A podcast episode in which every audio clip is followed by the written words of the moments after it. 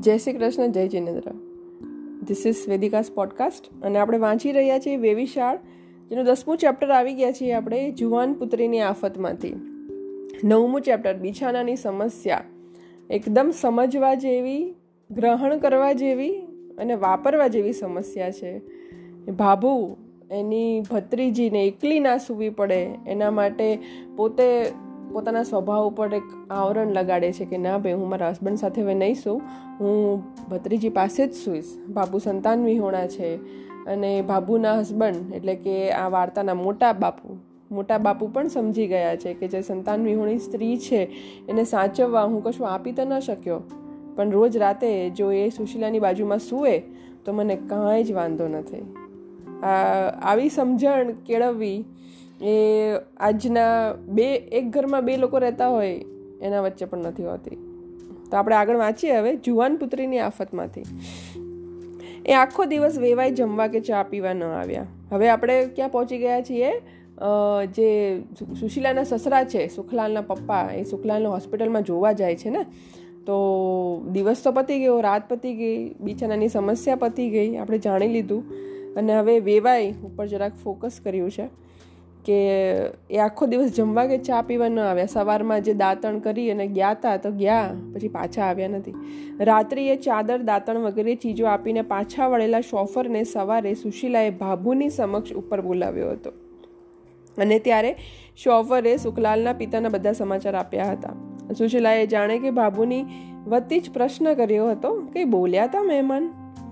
Chauffeur Ahmed મરક મરક કરતે કહ્યું दूसरा कुछ नहीं बस इतना ज अरे दिकरी वारे दिकरी मारी दिकरी ऐसा कह कर क्या बहुत खुश होता था कि क्या बहुत रंज करता था कुछ मालूम नहीं पड़ा तबीयत क्यों थी ठीक वो सुखलाल बाबू सोते थे और एक नर्स वहाँ खड़ी थी वो मेहमानों को बिछाना बिछा देती थी और फादर फादर बापा यूं करो ऐसा करो बच्चों को बच्चा को अफसोस हो वो हो, हो वो ऐसा कोई हाल मत सुनाओ ऐसी ऐसी बातें अलग लेकर अलग झाँक कर कहती थी जबरू हिंदी जो अनु तो और मेहमान बाबू तो नर्स का कहना बस हाथ जोड़कर सुन रहे थे बेचारे को बोलने को आता नहीं टूटी फूटी बोलने बोलते थे कि मैडम साहब बाप प्रभु तेरा भला करेगा मैंने तेरे लड़के का बचा लिया वगैरह તો આજે નર્સ હતી ને તમને યાદ હોય તો નર્સ લીના હતી કદાચ છઠ્ઠો કે પાંચમો એપિસોડ છે નર્સ લીના તો એ તો સરસ મજાનું સુખલાલની સેવા કરી રહી હતી, એવું આ શોફર અહેમદે આ બંનેને કીધું. રાતે નર્સો બદલાતી નહીં હોય? સુશીલાથી એકાએક બોલાઈ ગયું. આમ ગરાસ જાય. મેં કાઠિયાવાડમાં એવું કહે કે કોકનું દાજી આવે ને કોકની જેલસી થાય ને, એટલે ગરાસ ગયો છે સુશીલાનો. હા, બોલ, હા બદલી હોતી હૈ. શોફરે વધુ ખબર દીધા. વો થી દિન નર્સ. ड्यूटी ख़त्म करके जा रही थी और कह रही थी कल से मेरी नाइट ड्यूटी हो जाएगी तब बापा बापा तुमको कुछ तकलीफ नहीं पड़ेगी और सुखलाल बाबू को बोलती थी कि ई સ્માર્ટી સ્માર્ટી હવે પોઝ લઈ લો કારણ કે જ્યારે નર્સ લીના નામનું ચેપ્ટર હતું ને એમાં લીના સુખલાલને સ્માર્ટી કહીને બોલાવતી હતી અને એક જમાનામાં હું પણ મારા હસબન્ડને સ્માર્ટી કહીને બોલાતી હતી તો મને બહુ જ હસવું આવે જ્યારે પણ હું આ વાંચું ને ઈ સ્માર્ટી ઈ સ્માર્ટી मैं आज सिनेमा देखने को जाती हूँ तो गुड नाइट करण को फिर नहीं आऊंगी बस पीछे फादर गुड नाइट बापा सलाम इस्माइटी सलाम करती करती मुझको भी गुड नाइट कहती चल गई मैं क्या कहूँ નર્સ લીને બહુ મળતા આવડી આજે હું પિક્ચર જોવા જઈશ એટલે ગુડ નાઇટ કરવા માટે નહીં આવું તને મળવા નહીં આવું એટલે હું ડાયરેક્ટ જતી રહીશ અને એના સુખલાલના પપ્પાને બી ગુડ નાઇટ કરી દેતી અને શોફર ત્યાં બેઠો હોય એને બી ગુડ નાઇટ કરી દેતી એવું શોફરે આખે આખું ચિત્રણ બાપુ અને એની ભત્રીજીને કીધું હતું મહેમાન બાપા તો બિચારા वो नर्स के सामने पुतला की तरह मुंह फाड़कर कहाँ तक देख ही रहे थे सब दर्दी लोग और वहाँ के सब दरवान फरवान हंस हंस के बेजार हो गए જો છે, આ શોફર બહુ કામનો માણસ લાગે છે મને. બધું જ એમ એમ, બધું જેમ ફર્યું હોય એમ બધું જ કહી દે છે. પછી શોફરને એકાએક યાદ આવ્યું કે મહેમાન એક કાગળ સુશીલાબહેનને આપવા દીધેલો છે. એ કાગળ શોફરે સુશીલા તરફ ધર્યો. સુશીલાએ લઈને બાબુને આપ્યો. થોડું થોડું ભણેલા બાબુએ કાગળની ગળીએ ઉખેડીને જોયું. તો પોતાને ગમી જાય એવા હસ્તાક્ષરો નીકળ્યા. એ અક્ષરોમાં અણઘડ ગામડિયો મરોડ હતો. ખરો ને? એટલે બાબુને સુપરિચિત થતાં વાર ન લાગી. એ એક ગ્રામ્ય છોકરીના અક્ષરો હતા. અક્ષરો જાણે આપોઆપ બોલી ઉઠ્યા કે અમે તો માંડ માંડ જડી આવેલી એક દેશી પેન્સિલના નાના બુઠ્ઠા ટુકડાના ફરજંદો છીએ બાપ રે, ગામડાની એક છોકરી. તે સુશીલાને કાગળ લખે છે. તો એ છોકરી કોણ હોઈ શકે? એ છોકરી સુખલાલની બેન હોઈ શકે. અને એની બેન ના જે બુઠ્ઠા પેન્સિલમાંથી નીકળેલા અક્ષરો છે, એને શ્રી શ્રી ઝવેરચંદ મેઘાણીજીએ કેવી રીતના વર્ણવ્યું છે કે અમે તો માંડ માંડ જડી આવેલી એક દેશી પેન્સિલના નાના બુઠ્ઠા ટુકડાના ફરજંદો છીએ. અને કાગળમાં લખ્યું હતું કે ઈશ્વર સદા સુખી રાખે મારા માયાળુ ભાભી સુશીલા. બા તમને બહુ સંભાળે છે. અમે તમને બહુ સાંભળી છીએ. મળવાનું મન બહુ છે. બા કેવરાવે છે કે મળતા પહેલાં એકવાર મોં જોઈ આવું તો અવગત નહીં થાય. પણ છેટાની વાટ, મળાય ક્યાંથી? બાને, બાએ ન મળીએ તો આશીષ કેવરાવેલ છે. તમારા માટે ચોખ્ખા માવાના દૂધ પેંડા મોકલેલ છે. તમારા ભાભુની ને માતુશ્રીની સેવા કરજો ને ડાયા થઈ રહેજો. ન મળાય તો અપરાધ માફ કરજો. ધર્મ નિમ કરજો. બા ન મળે તો બાની પાછળ છ મહિનાની સામાયિકનું પૂન કરજો. આમાં પોઝ લેવો પડશે, કારણ કે આ બા ન મળે તો બાની પાછળ છ મહિનાની સામાયિકીઓનું પૂન કરજો. જૈન ધર્મમાં જે અમાર, અમારી એક ક્રિયા આવે, જે એક ધ્યાનમાં બેસવાનું હોય ફોર્ટી એટ મિનિટ સુધી, એને સામાયિક કહેવાય.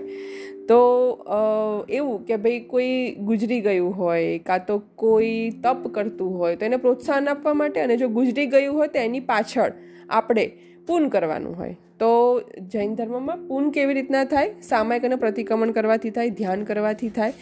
તો એ દીકરી જે સુખલાલની બેન છે ને એ એવું કહેવા માંગે છે કે જો બાને ન મળી શકો ને તમે ક્યારેય જીવનમાં, તો તમે છ મહિના સુધી રોજ સામાયિક કરજો. કેટલા સરસ સંસ્કાર છે. વધુ શું લખાવું? તમારા દેરનું અને નણંદનું કાંડું તમને ભળાવું છું. તમારા સસરાએ જેવી મારી ચાકરી કરી છે, તેવી જ ચાકરીએ તમારા હાથે પામજો. વાક્ય રચના તો ગજબ છે.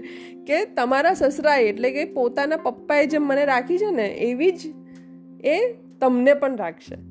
ભાભી, બાએ એટલું લખાવેલ છે. બાને તાવ ભરાઈ ગયો છે. ભાભી, મારા માટે એક બે ચોપડીયું મોકલાવજો. તમારી જૂની હોય તો મોકલજો, હું બગાડીશ નહીં. તમે આવશો ત્યાં સુધી સાચવી રાખીશ. ભાભી, અમે તો તમને જોયા જ નથી. આ વાક્ય તો ગજબનાક છે. એ છોકરી એની ભાભીને જોઈએ જ નથી. કેવા હશો? રોજ મને તમારું સપનું આવે છે. પણ સવારે પાછું મોઢું યાદ રહેતું નથી. ભાભી, તમે ચણિયા ઉપર ચોરસો પહેરો છો કે સાડી પહેરો છો? તે ચોક્કસ લખજો હો. હું તો ચોરસો પહેરું છું. એક નવો ચોરસો બાપા લઈ આવેલા, તેના ઉપર એક છાપ હતી. એમાં રૂપાળી બાયડી હતી. હું એને સુશીલા ભાભી કહું છું. ને એ મારી પેટીમાં રાખું છું. લિખિતંગ, તમારી નાની નણંદ સૂરજ. આ સૂરજનો જે પત્ર છે ને, એ તો મને બીજી વાર વાંચવાનું મન થાય છે, ખરેખર.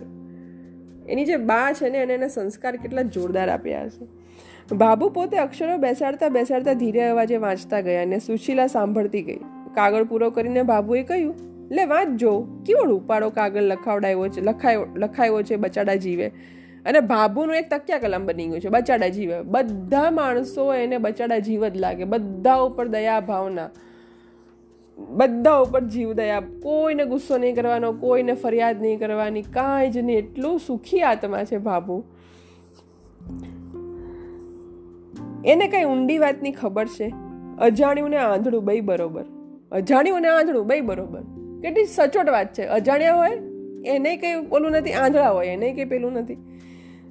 શી થાવી ને શી થશે? એટલે શું થવાનું છે ને શું થશે?